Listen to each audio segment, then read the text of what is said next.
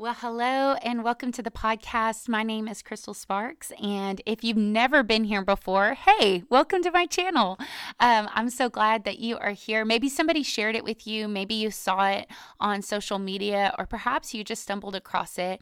Uh, my channel's goal is this: is to help grow your faith and to help equip you to accomplish your dreams and your goals. Be sure and hit the subscribe button so you never miss out on anything happening over here on my channel. So, hey, with all that said, let's jump into today's content. We're going to be talking about the thing about calling, the thing about calling. And I think that you're going to get a lot out of today. You know, one of my favorite uh, scriptures, like I love so much, is First and Second Samuel.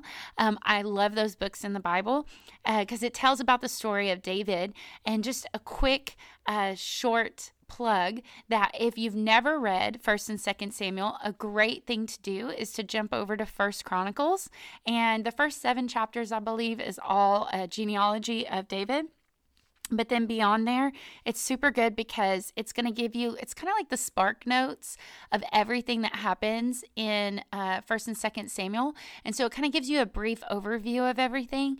And so then that way, whenever you read 1st and 2nd Samuel, it doesn't seem so overwhelming. So just like a quick little tip for you if you're just starting to read your Bible or wanting to understand scripture better, um, that is a great thing to do. So a few things about your calling. Um, the first first thing I want to tell you is that you are called, that you are called, and you don't get to choose how you are called.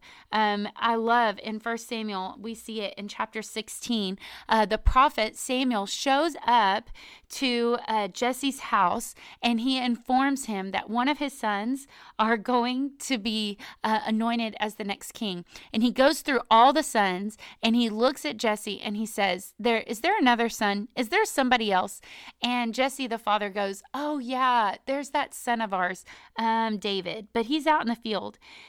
And see, here's the thing about calling is you don't get to choose how you're called. And for David, I don't know about you guys, but like I would picture this amazing way that I would get called by God. It wouldn't look like that.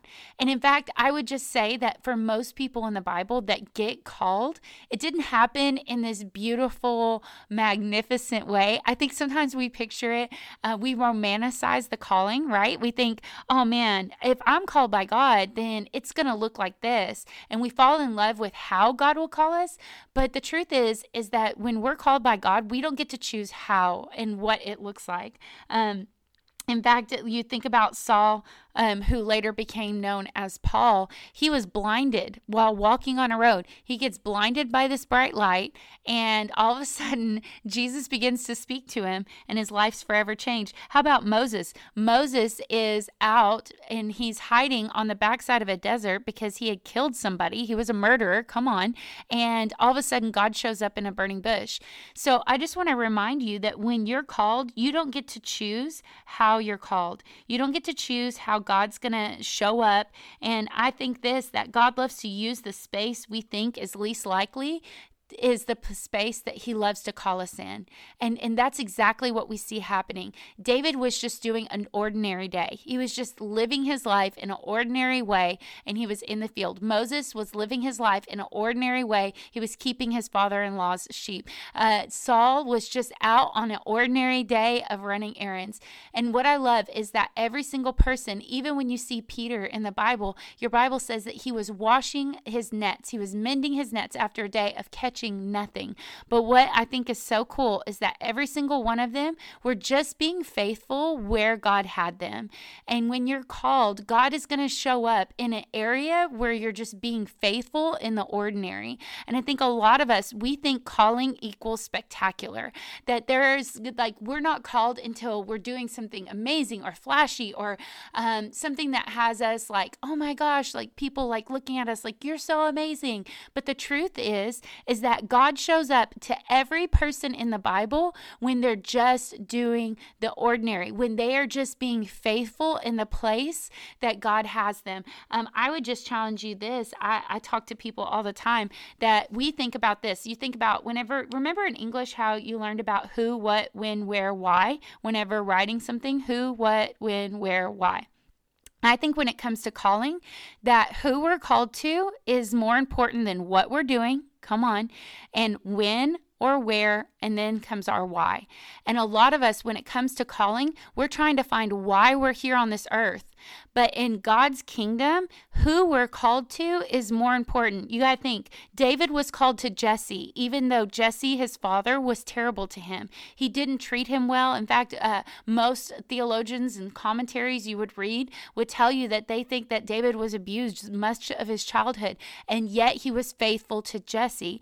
Um, we see Moses was faithful to his brother in law. Uh, we see these people who were faithful to a person. And I think who you're called to is more important than why your purpose is here on this earth. See, it's when we find our who, then it determines our when and our where and our why. And so I think a lot of people are trying to figure out their calling backwards. They're like, God, what did you put me here for? Why am I here? And then I'll figure out where I'm supposed to go and who I'm supposed to do it with. But God works the reverse. He calls you to a person. In fact, even Saul, whenever he gets called, uh, God shows up to him, Jesus shows shows up to him and and Saul asked this first question. He said, "What am I supposed to do?" See, he knew that with calling comes an assignment, but Jesus didn't tell him what he was supposed to do. He told him who he was supposed to go to, right? He called him first to Ananias, and in him finding Ananias and being tied to Ananias is where he got his calling from next. And I think that so often we're trying to figure out what we're supposed to do first and not asking God God, who do you want me to serve? I, I can say this that in my life, and whenever God called me, it was because I was there. I was serving uh, my pastor, uh, Brian's dad, at the time, and we were serving in a church that was about 100 people whenever God called me. And I was just being faithful to what God had called us to do. I was just being faithful with whatever He had in front of us. And there in that season, God was grooming me and preparing me for where I'm at today. And I think a lot of times we want God to give us the thing and then we'll be faithful. And I will say this that I would rather spend my life being devoted to somebody than to have five years at this place and five years in this place because every time you uproot yourself out of somewhere and you replant yourself somewhere else, you're restarting the process all over again. And in God's kingdom, who you are called to is more important than what or why you're here on this, uh, this earth. And even Paul, some would say he spent three years there learning before he ever did anything. So here's the thing is that a lot of us are so anxious to start something for God and do something great for God. Maybe what God's wanting you to do, come on somebody, is just be faithful. And in you being faithful to the person that God's connected you with, then all of a sudden uh, fruit will begin to come in your life. So uh, the first thing about being called is you don't get to choose how you're called. Uh, number two, you don't get to choose where you're called. Um, God immediately sent them to the place of their deepest pain. You think about Moses. Moses was deeply wounded by the Egyptian people, and that's exactly where God wanted to send him. David was deeply wounded by his brothers and his dad, and yet he walked into that living room and stood before them as the prophet Samuel poured out the oil and anointed him as the next king. Every single one of them, you think even Saul God sent him to the people that he had been persecuting, the people of his deepest pain. See, God always wants to use you in the area of your deepest pain. I will say an indicator of what God's going to do in your life is look back to the areas of your life where you have been the most deeply wounded. Um, a dear friend of mine, I love her so much, and uh, she was abused as a child and um, it was absolutely awful what happened to her in her childhood. And now, today, I love because she's an advocate for CASA kids and she loves it so much. And it's a deep passion of hers. And she uh, serves a lot in our kids' area and has got such a heart for reaching uh, kids, especially elementary age kids. The reason why is part of her being called is God used the place of her deepest pain as part of her calling. And see, David had no idea what was happening whenever he got summons. He had no idea that God was about to put a mark of approval in, on him in front of the very people who hated him the most. Uh, the next thing I want to tell you about your calling is you don't get to choose who calls you. You don't get to choose who calls you. And so I'm saying that to say this is that the most unlikely people are going to be the people who God uses to open up your calling. The people that seem the most unlikely. Saul was persecuting Christians. He was the one that was going out and beating and murdering Christians. And yet here God uses Christians to unlock his potential on the inside of him. And here uh, David is and he thinks you think about his brother. Those are the people who were terrible to him. And yet God uses his brothers being in battle. And David goes because his dad sends him to be a cheese boy delivery. Literally, he was the first like Pizza Hut. Come on. And he takes food to the battle line. But because of his brothers being on the battle line, it unlocked the potential on the inside of him that made him stand before Goliath. And you even think about it that Samuel, the prophet that anointed David, had no idea who David was. And just moments before that, God speaks directly to Samuel and tells him exactly where to go and who to call to anoint as the next king. And I say that to say this that God knows how to bring the right people in your life. God knows how to bring the most unlikely of people into your life that will unlock the potential on the inside of you. And so, so many times, I know for me, I've thought in my life, gosh, if I was going to write out my story on how I was going to be quote unquote discovered or God was going to blow up my platform, this is how it would be and this is how it would happen. And I'll just say this that God's not limited by your plan. Um, he's so much bigger than that. In fact, Brian and I were talking about, I don't know if you guys have seen the TikTok that went viral with um, cranberry juice with dog face. And he's uh, drinking the cranberry juice and he's riding on a longboard. And Brian goes, I don't know really why that video blew up up. I mean, there's nothing really spectacular about it. And I was like, you know, sometimes it's just about having the right content at the right time with the right people seeing it. And I say that to say this that when God's ready, you better get ready. Because when God's ready to open up every line for you, just be ready. Be ready for it because God can have explosive growth show up in your life at any moment. And He will use the most unlikely of people to do it. So, how do we live this out? Uh, I think there's four things. Number one is we have to stop limiting where and how God will use us. We have to stop limiting where and how God will use us. You know, one of the things I've learned from my counselor is that every time that we say, I will never do fill in the blank, what we're doing is we're attempting to make an, vow with the enemy. And instead, what we should say is, I really don't want to do this, but whenever we vow things like, I will never, blah, blah, I remember forever we had said that we would never plant a church. And now here we are in uh, Caddo Mills, Texas. And uh, we planted a church. Uh, almost seven years ago, we moved to Caddo, uh, to Royse City to plant this church. And so um, I think we have to stop limiting where and how God will use us. Usually, the area that you swear that you'll never go or you'll never do is the area that God's going to call you to. So I want to challenge you this take the limits off of God. Take the limits off of how He will use us. Um, I remember whenever I walked through everything um, with Brian's Uncle John in the last few months, um, I was really praying. And the Lord just told me, He said, Crystal, um, whenever people would come into the tabernacle. You know, in the Old Testament, when you wanted to um, come into the presence of God, the first thing you would have to do is there was an altar right when you walked in the door, and you would have to put whatever it was on the altar before you could proceed.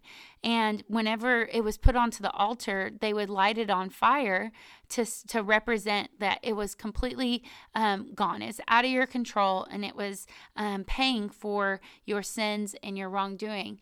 But every time you came into the presence of God, it would cost you something. It would mean that you have to give up something. And I think that with our life, that every time we want to go to a new level in God, it's going to cost us something. It's going to cost us giving up our pride. It's going to cost us giving up control. For some of us, it costs us um, having the right to always say our story and say what's happened to us or to um, hold on to an offense or a wrongdoing.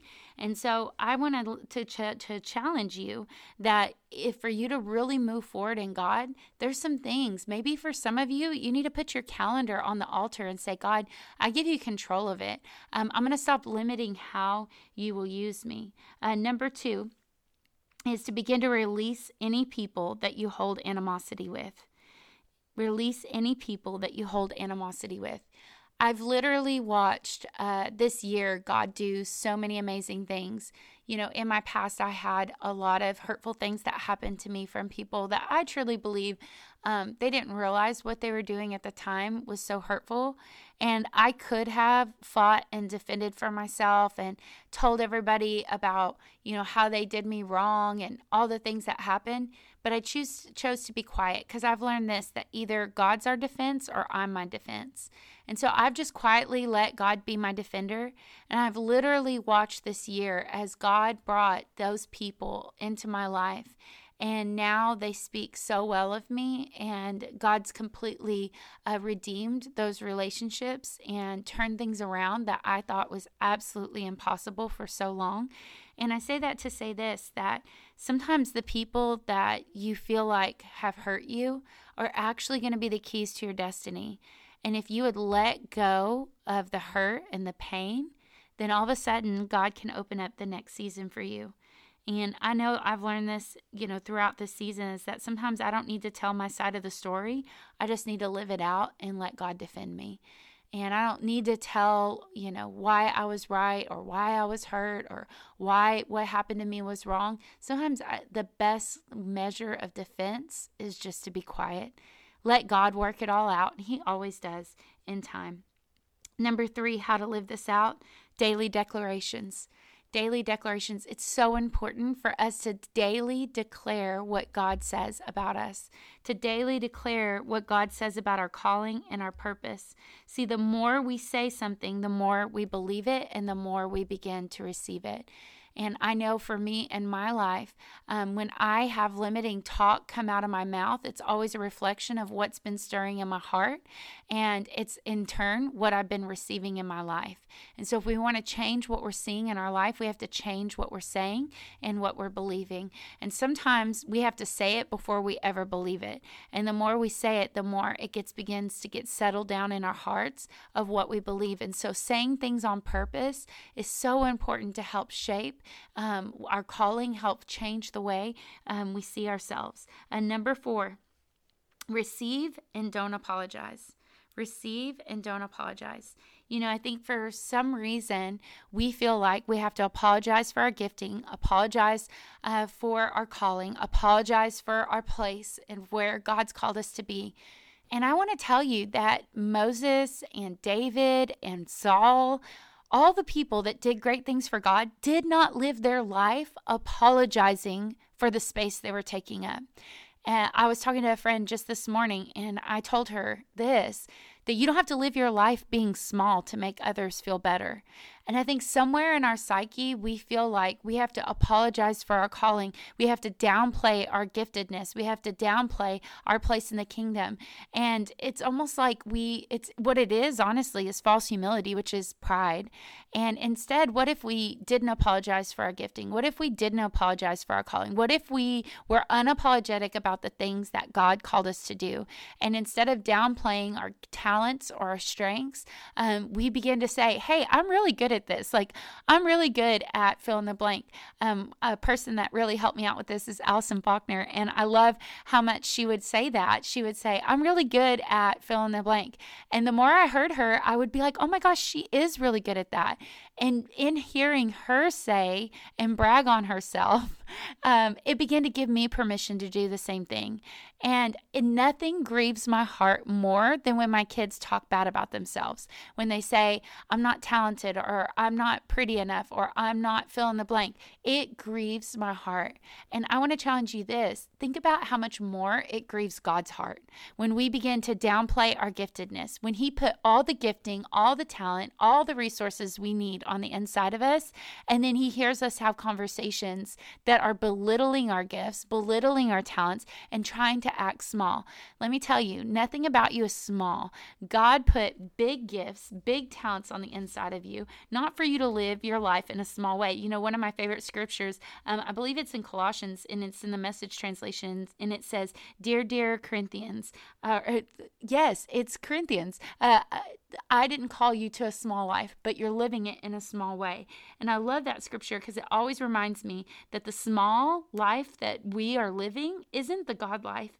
One of my favorite things that Uncle John uh, said uh, over me one time in my life, I love this, is he said, You are stronger than the strongest adversary bigger than the biggest obstacle. You are better equipped than the best equipped army. You are wiser than the wisest scheme of the devil. Greater is he that is in you than he that is in the world. You know, what if we began to live our lives that way? That we received everything that God said about us and we stopped apologizing for it, stopped trying to live our lives in a small way. So, hey, I hope you got something out of this. Uh, if you did, be sure share it with somebody. Sharing is caring, and the best way to get the word out about my podcast is for you to take a moment, take like literally 30 seconds, share this with a friend, maybe share it on social media, um, send it via text message to somebody you love, and help me get the word out so I can help others. If you haven't done so already, be sure hit the subscribe button so you never miss out on anything happening over here on my channel. So hey,